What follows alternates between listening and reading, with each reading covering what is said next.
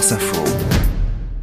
Bonjour Cédric Guillaume. Bonjour Jérôme. Le record est tombé pour Antoine Griezmann. Eh oui, ça y est, le Français est devenu hier soir le meilleur buteur de l'histoire de l'Atlético de Madrid. 174 buts en 8 saisons et évidemment les commentateurs espagnols euh, se sont lâchés.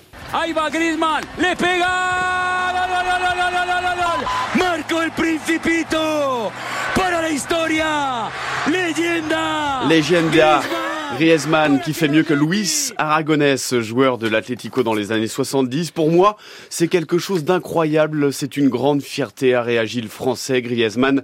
Buteur donc hier soir qui n'a pas empêché malgré tout la défaite de son équipe 5 buts à 3 en demi-finale de la Super Coupe d'Espagne face au Real Madrid. Le foot encore au féminin, victoire de Lyon hier soir lors du choc de D1 face au Paris FC, 1 but à 0. Les Américains sont à Paris. Et ils sont grands, Jérôme. Ils viennent de Cleveland et de l'arrondissement de Brooklyn à New York. Les deux franchises, les Cavaliers et les Nets, s'affrontent ce soir à l'accord Hotel Arena. C'est la troisième année de suite que la NBA s'arrête à Paris, preuve que la France prend de plus en plus d'importance aux yeux de la grande ligue américaine. C'est le dossier escargot plutôt que burger avec Xavier Montferrand. Les Américains ne reviennent pas à Paris trois fois de suite par hasard, et ce n'est pas que pour le French cuisine ou le Tour Eiffel, non, la France est un passage obligé pour la NBA. Déjà parce qu'elle lui fournit beaucoup de joueurs depuis près de 30 ans, ils sont 14 cette année, un record, et ça va continuer pour l'ailier des Nets de Brooklyn, Cam Johnson.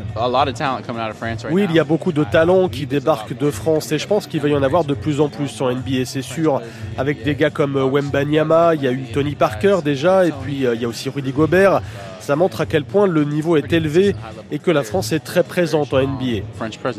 C'est aussi un terrain fertile pour la NBA. Droiter les réseaux sociaux, produits dérivés, la France aime le basket américain et c'est réciproque à entendre le patron de la NBA, Adam Silver.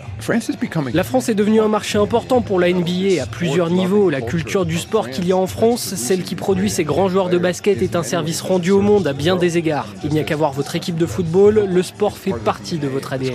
Et c'est déjà acquis, il y aura bien à nouveau un match l'an prochain à Paris. La NBA veut prendre racine en France. Elle va d'ailleurs investir encore plus dans le basket tricolore à Paris, mais aussi à Marseille, en vue des Jeux Olympiques cet été. Le coup d'envoi du match de ce soir 20h. Notez par ailleurs que trois représentants des Spurs de San Antonio sont attendus jeudi prochain à Paris, ce qui laisse penser que la NBA pourrait ramener Wembanyama et les Spurs l'an prochain dans la capitale. Wembanyama et San Antonio qui ont gagné cette nuit, c'était assez rare pour être signalé. 130-108 contre Détroit, le Français qui a encore assuré 16 points et 12 rebonds. Ça gagne aussi pour les Bleus du Hand. Pour l'ouverture de l'Euro, ça a été plutôt tranquille. 39-29 contre la Macédoine du Nord devant 53 586 spectateurs, record d'affluence battu pour un match de handball. Le pivot Ludovic Fabregas.